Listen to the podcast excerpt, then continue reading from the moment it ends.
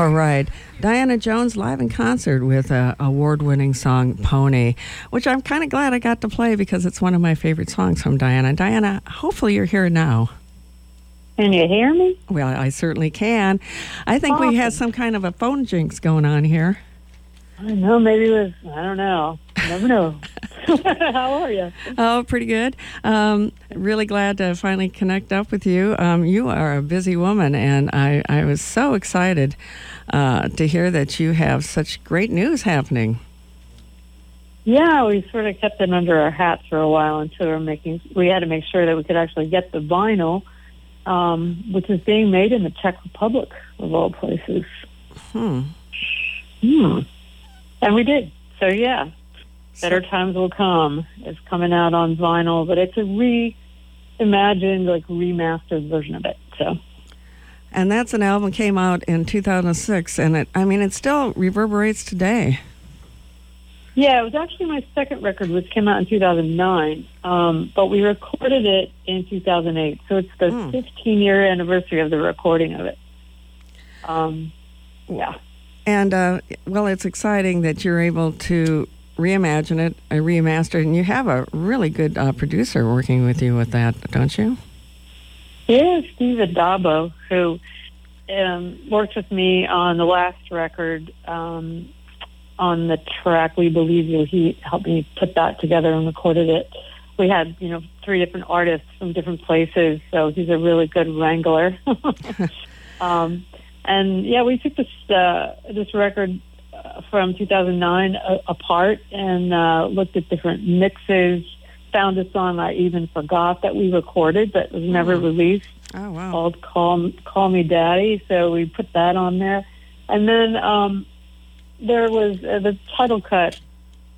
"Better Times Will Come" has Nanci Griffith singing just beautiful harmonies on it, and um, and since we sadly lost her, I was really oh my gosh um, yes yeah, I was really happy to put that. And there's another song called Soldier Girl. But on Better Times, um, there was an extra chorus that we found on one of the uh, mixes, and so it it makes it sort of what it I feel like it should have been, you know, originally. Mm. So hmm. that's kind of exciting too. So there's a couple of you know new things, and uh, overall, it's uh, sequenced a bit differently, and um, I wrote some new liner notes and it's vinyl. I mean, and it's vinyl. My first, yeah. my first one. Yeah.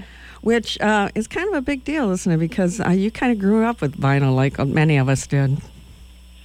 I did. You know, I was lucky enough. Um, I lived with a family when I was about fifteen, and I was their nanny, and um, they had all gone to Woodstock, so I thought they were like the coolest people I ever met, and right. they actually were, were really cool and uh, wonderful they were like you know grown up now then by that point and they were like social workers and you know all the things that a lot of those mm-hmm. folks from the 70s ended up doing and um they had a great record collection and you know here I was this you know 15 year old kid and they let me you know use their very expensive stereo system and record mm. collection and you know I listened to this everything and uh it's kind of ironic and, and interesting that like years later I ended up meeting a lot of those people and working with some of them, you know, that I discovered in their living room.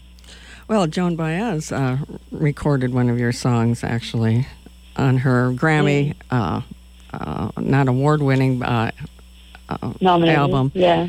Um, yeah. So, yeah, you met all those people because you been performing for quite a long time since 1997. By the way, I'm talking to Diana Jones, singer, songwriter, guitarist, mandolin player, and uh, you have put out about eight albums uh, over that span of time, haven't you? I think, yeah, eight was the two that I started out with in Austin, Texas, that were not released internationally. Mm-hmm. It was just sort of they were like local, and I I kind of think of them as you know, test pilots. hmm. Yeah, um, I've never seen yeah. those albums, uh, but I've got all your other albums. Mm, thank you. You're the one. well, I'm not the only one. For sure. I'm surely not the only one. You have so many fans, both here in the United States and the United Kingdom, which, by the way, another big news is you're going back again, aren't you? I am. I am uh, going back, and I'm really looking forward to it. I was, I've been lucky enough to go uh, a couple of times since COVID, and um, yeah, this is the third time, so it's it's been great. And the fans, you know, there's especially the first tour I did, which was like that, you know, fall of 220 when 220 mm-hmm. when the uh, you know it's such a blur all that all those years. I I have trouble recalling which year it was, but it was when the vaccine had just you know happened and. um we did 30 shows in five countries and then Omicron wow. hit. But I have to say there there was a very, very special feeling in the rooms. Um, like, you know, we had all gotten out of jail and, you know, we were all together and so oh, grateful. Right. And, you know, um, I don't know if that'll ever happen quite in that way. I, I really, uh, I feel lucky that I got to experience that. Well, you've made a lot of friends and have a, a pretty good fan base both in the United Kingdom and Ireland, don't you? Um, yeah, actually, in in the, the Benelux area for um, of Europe as well. I've been going back there for years, um, and I've toured all over Europe. You know, it's just um, the Benelux area. I have some really great uh, promoters, and um, they they do everything. They're called Lucky Dice Music, so they're online, mm. and they yeah they just specialize in making sure that uh, that people over there get to hear people over here. Well, and and it seems like the the fans over in Europe are just so appreciative of the music, um, both jazz and, and folk music and authentic uh, roots music like you do. Um, You've done mm. touring both the United States and, and in Europe. What are the differences? Have you perceived like it's really different between the two places? Well, you know, Europe and as well as England and Ireland are more, more densely populated. So, you know, in England, you don't really have to drive so far to do as many shows. So that's mm-hmm. and and and the fans are just they're over there. I mean, they realize, especially during COVID, that you know what an effort, you know, artists are making to come over.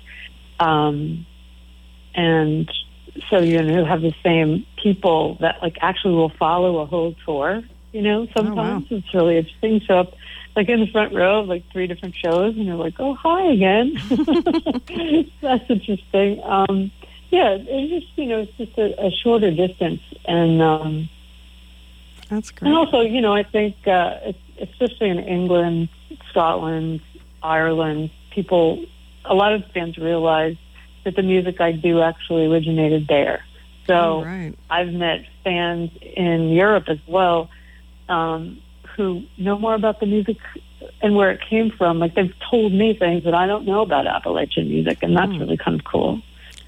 And yeah. that that's really uh, where your heart and soul is in Appalachian music, and it's an interesting story how you kind of discovered uh, your roots, so to speak. Mhm.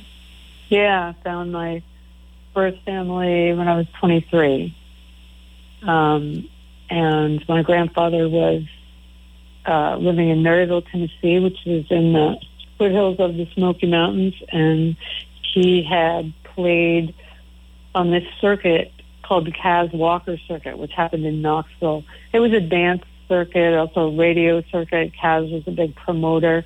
Um, Dolly Parton was on the circuit. Wow. And a very early version of a band my grandfather had when he was 15 with Chet Atkins. Wow. So, um, yes. And I am a lot like him, or he was. And, um, I pretty much have this quirky voice, and hmm. um, you know he had the same lower version of it. So it was kind of good to find him because it made a lot of sense who I was when I found him. Well, you were always interested, I mean, my understanding, in, in uh, Appalachian music and uh, uh, folk music. And did that really kind of put you more the vision of who you are as an artist and, and help your writing. I know you you did an album for your grandfather called My Re- Remembrance of You after his death, mm-hmm. and that did that really spur your your songwriting skills and and what you wanted to write about.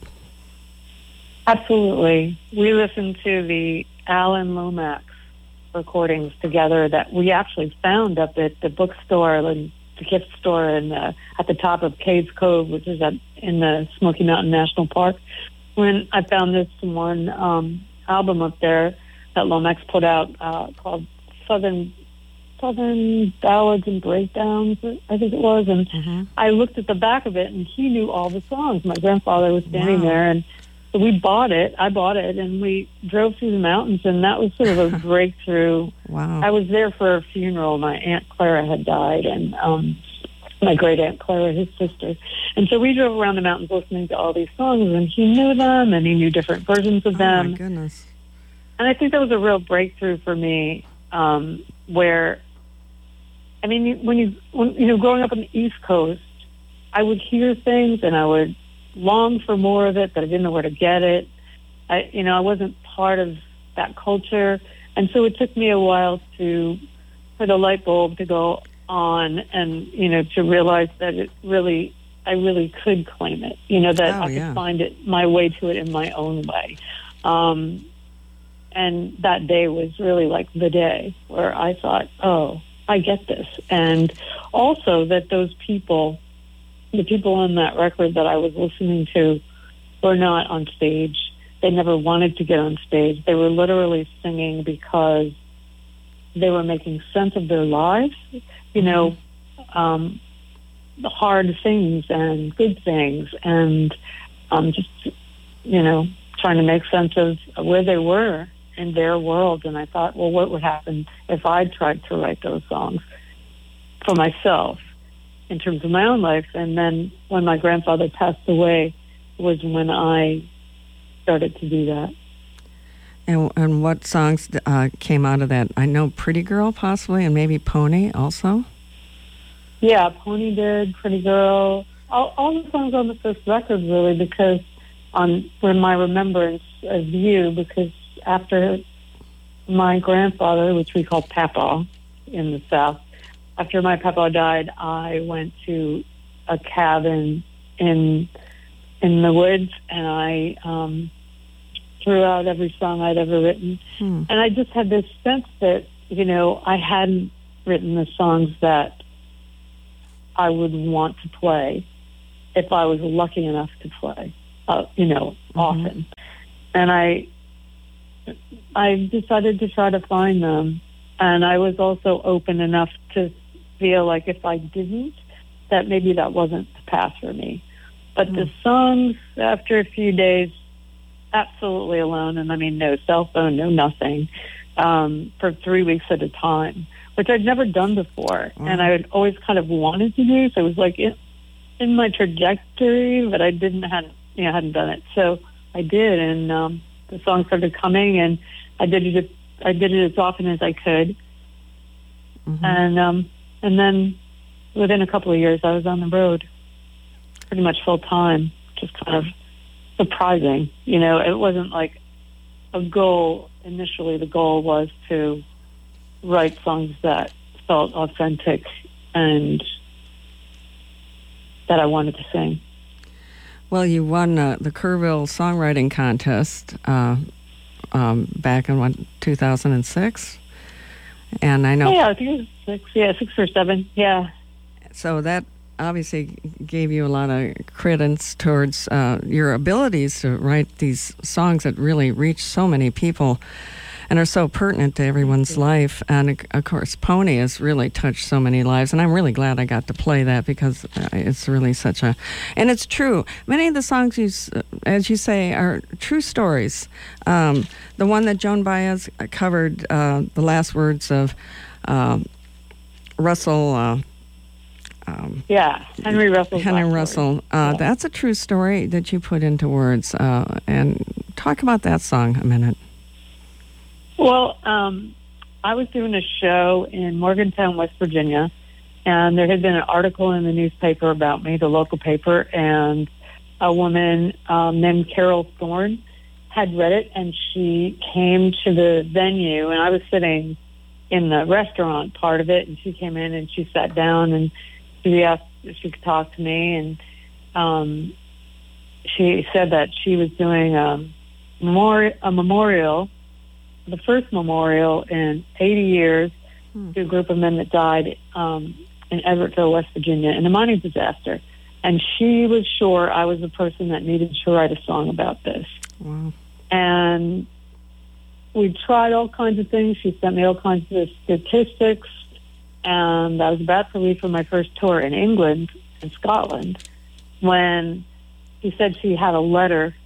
And I said, send it to me. And she did. And it was the last letter hmm. that a man named Henry Russell wrote to his wife, knowing that the air was turning bad and he was trapped in a room in the mine.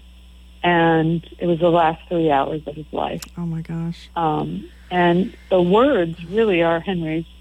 Um, I formatted them so that, you know, I could sing them, but really, I, I feel like he should get that song credit. mm-hmm. um, the writer's credit. It's such an intense song, and it really uh, puts a, a, person into that reality of what a difficult, uh, uh, horrible uh, position many coal miners are in, certainly in Appalachia, uh, with the, the mining and the disasters that happen. Mm-hmm. Um, so that puts a face on it, and and uh, you know, you've done that a lot, and I think that is exactly what you try to do with your most recent album called "Song Song to a Refugee." That you've put a face and a story to these these horrible stories of people trying to seek asylum in the United mm-hmm. States and other countries, and they're turned away or they're put into incarceration uh, places, detention centers. Um, was mm-hmm. that what was your impetus to putting out Song to Refugee?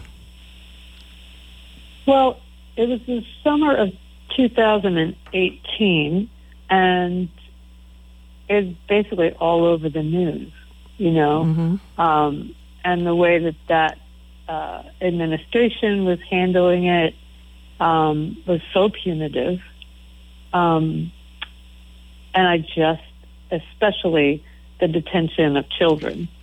Um, just touched me so deeply, and I just couldn't ignore it. So I feel like those songs kind of wrote me in a way, or I wrote them because I needed to save my own sanity. I mean, I think I write songs sometimes just to make sense of things or to mm-hmm. try to, right? So um, giving voice to the people I was hearing about, which I knew, clearly knew, did not have one you know, mm-hmm. um, at least made me feel better in that moment or made me feel more, I don't even know what, connected? Because I felt so disconnected. Mm-hmm. And I wanted to, like, I, I think even subconsciously I was feeling like, you know, to hook up these voices, you know, and to other, to the, to the people that wanted to hear them and to start a conversation. You know, really, I think my aim in putting the record out eventually when it was finished was to start a conversation no matter what it was. You know, even the people that didn't agree with what I was singing about, but to, to not be silent about it, you know, um, because so much of it was being just just done, you know, just mm-hmm. these, these horrible things just done with n- no one even knowing, you know, and then they'd surface. It's just horrible. So yeah. Well, there's a quote that I did read uh, when I was looking over all your information from Nina Simone saying, An artist's duty is to reflect the times. I feel that you do that so well with your music. Thank you.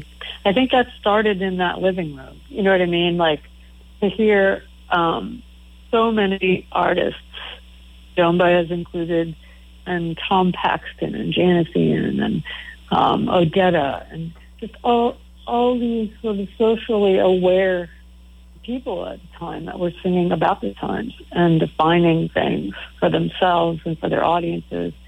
Um, I just I think I grew up feeling and like that's what you were supposed supposed to do. like that was part of the job description as a songwriter. Well, it is an activist songwriter who's trying to uh, get that information out there and make people aware through music, which is such an important thing. Certainly, there's so many, as you mentioned, someone Buffy Sainte-Marie, uh, of all those people and people today, mm-hmm. you're you are certainly one of those people. And, and I, there was another really interesting story uh, that you ran across, kind of a well-known uh, activist and actor, Emma Thomas Thompson, who uh, kind of got you on a certain uh, road. Yeah, it, um, it was interesting. I met Emma Thompson in a park on the Lower East Side. Um, I had just come back from England actually, and she was making a movie, and then and we had a really sweet conversation. She's so lovely mm-hmm. and generous. I can't you know, imagine people that recognize her. and it was a quiet day in the park, and she had a day off. So we talked for a while, and then three weeks later, I came back from the Midwestern tour, and we met again by chance. Huh. And we went out to lunch that day um, and she talked about the Helen Bamber Foundation, which is um, a refugee organization in London that she is the president of, I believe is her role, and um, and very actively involved with them. And they deal with um, largely with uh, the trafficked population and the people that are really um, dealing with severe trauma when they arrive in the UK and giving them the services that they need. So she was telling me about Helen Bamber herself, which is if anyone wants to look her up, she's an amazing, amazing woman, oh, and um, started the foundation just after World War II. She was a young Jewish woman who, with the Jewish Relief um, Organization, she went to Bergen-Belsen oh, wow. and and volunteered. So you can only imagine and then she decided to dedicate her life to that cause, which she did. Um, and so I went to the website, and Emma had pointed me to a couple of different um, interviews, and um, I listened and I watched them, and the first song came to me immediately mm. that day, and I and I and then it be, it began this sort of I, I don't know from from that moment on, it everything else was happening in our country, and um, the songs just kind of came in a flood, and um, and that was that spring of that of that year of 2018, and then that summer was when all the rest of the songs came, and then mm-hmm. we recorded in the fall, and um, yeah. Well, I started off that set of music. Um, by the way, I'm speaking to Diana Jones. Uh, here on the Women's Show on Sweethearts and Badasses of Americana and Beyond. We are in the midst of a pledge drive, so if you can give us a call at 402 474 5086, extension 1, and pledge your support for this really interesting conversation with a really uh, great uh, songwriter who's uh, really in the prime of your productivity right now. I think you're just really doing amazing stuff. And I did start off that Thank set you. of music with We Believe You. And you featured on that Peggy Seeger, Steve Earle, Richard Thompson, uh, mm. and the voices. And these are all people that that really believe in this cause as well. Mm-hmm. They are. Um, yeah. So I was finished recording the album. I recorded um, the the album except for that song with uh, David Mansfield, who's amazing, and. Mm-hmm. Um, uh, and he plays a lot of the instruments on it, as well as recording it, as well as uh, mixing it. I mean, he was a, uh, he was a big part of mixing it. Mm-hmm. And um, so I was, I thought I was done. And then uh, Representative Alexandria Ocasio Cortez went to the border with Mexico and um, to a detention center that was all women and she came back and gave a testimony to Congress, and she said, "I believed the women." Um, and she was so emphatic, and she said it so many times, and in terms of believing that why they were there and what the uh, conditions were in the detention center, and she just kept saying, "I believed them. I believed the women," and it struck me how important um, that is to be believed mm-hmm. especially a traumatized population.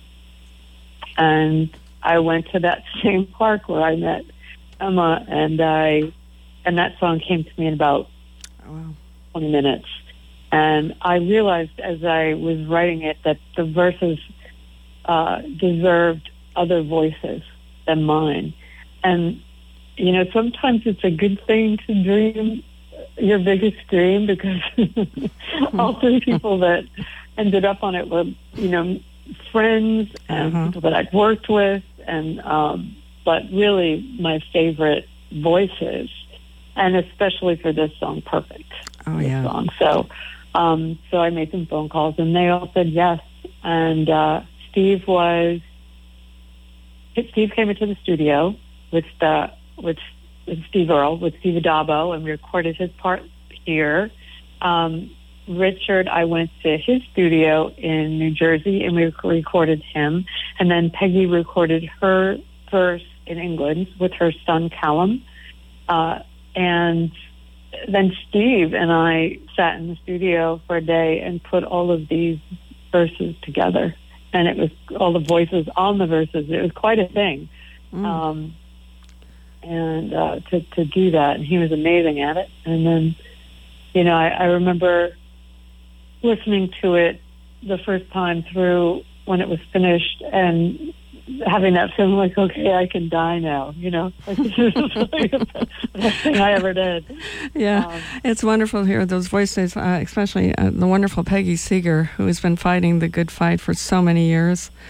Uh, you know, feminist uh, activist. I think. Yeah, 87 this year and still touring. And I see her every time I go to England. We spend time together, and it's been, she's been such a beautiful presence in my life. Oh, uh, and also, I just I told everyone, you know, I after I uh, recorded that song, I went to Washington Square Park while COVID was still really active in terms of people wearing masks, and I had a mask on the whole time. But I recorded uh, a video.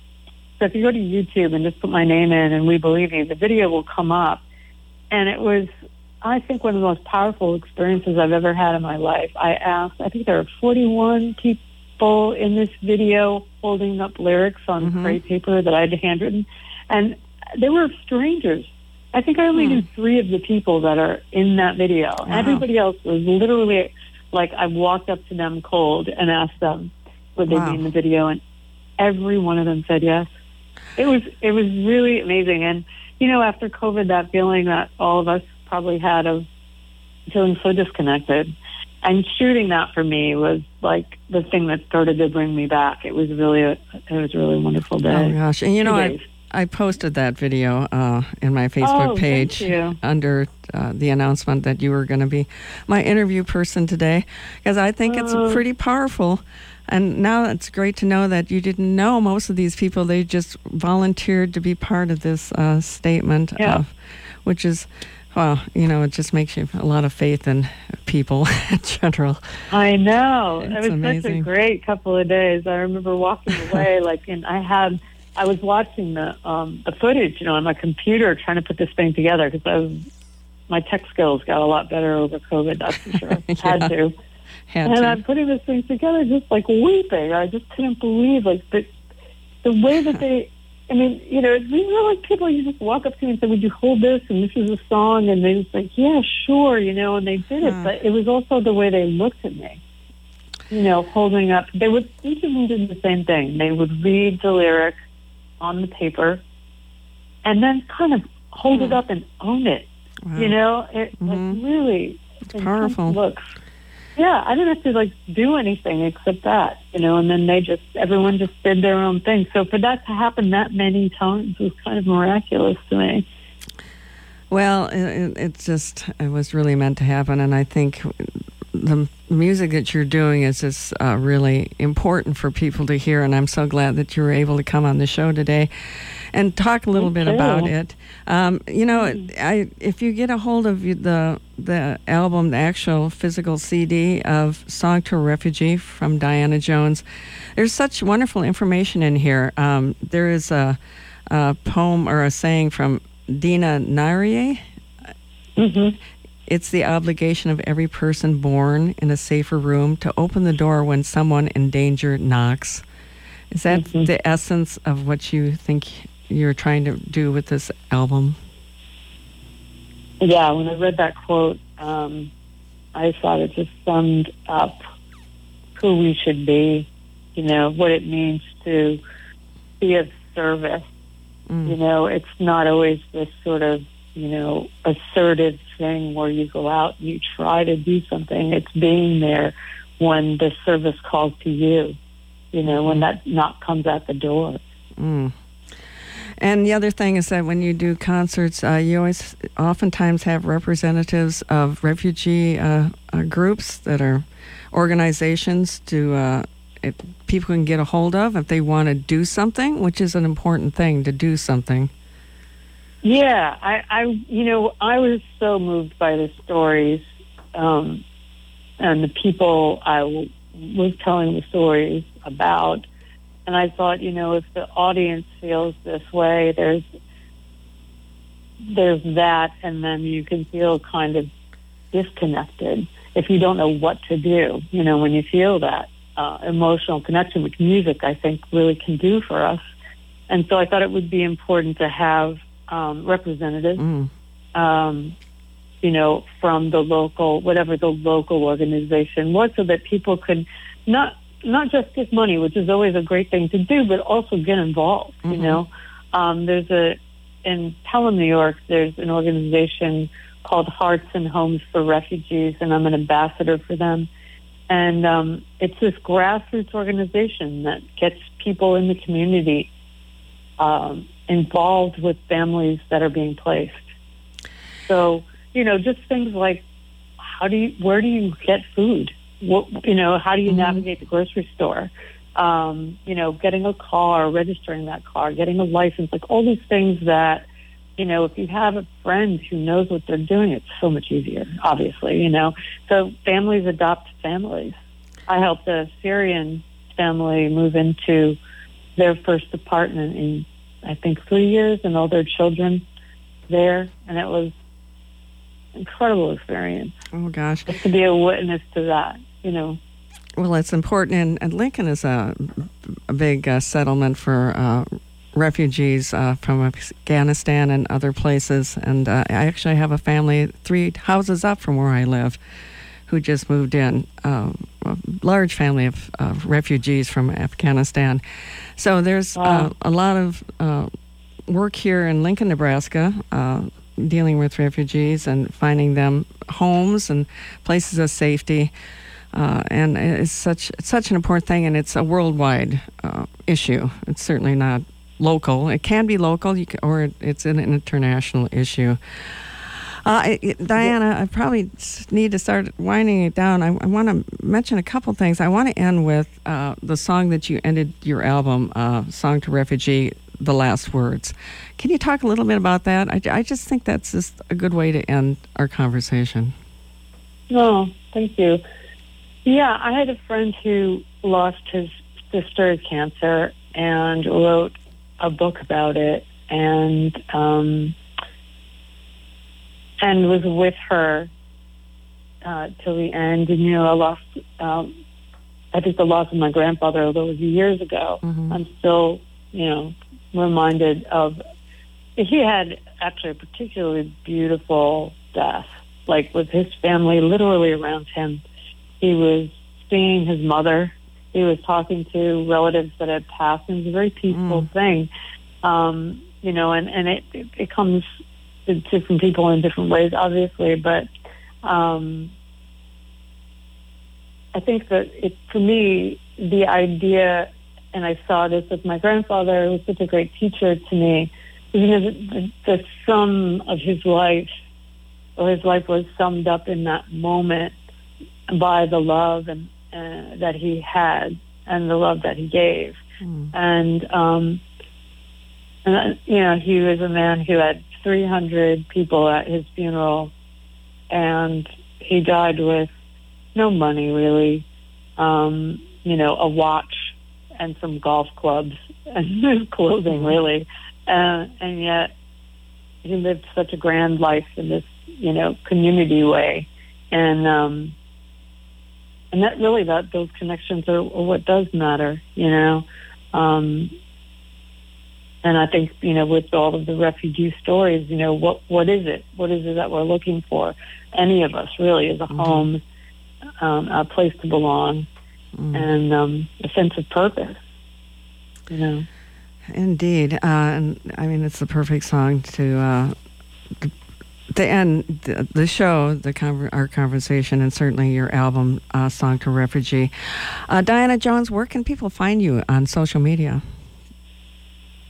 Well, I'm in all the usual places Facebook and Instagram. We're twittering about mm. the new uh, record, although I'm not a big Twitterer, really, mm. but I do. I do tweet.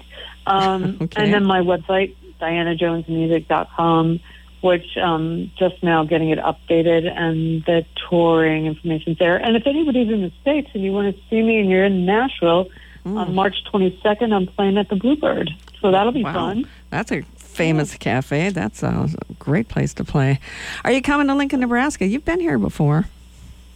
I have toured steadily in Lincoln since the beginning of my career and had wonderful experiences and have made friends there. Um, and and I'll and you know it's funny because there's I haven't really had a lot of like touring like uh, around the shows I've done in Lincoln. I've actually flown in just to do a hmm. show in Lincoln once every two years or so, and it's great. And I love you guys. If any of you are listening, my audience, the people that show up, and the friends I've made, um, and the dinners we've had, mm. you know, that really is what it's all about. So, yep. to see you next year.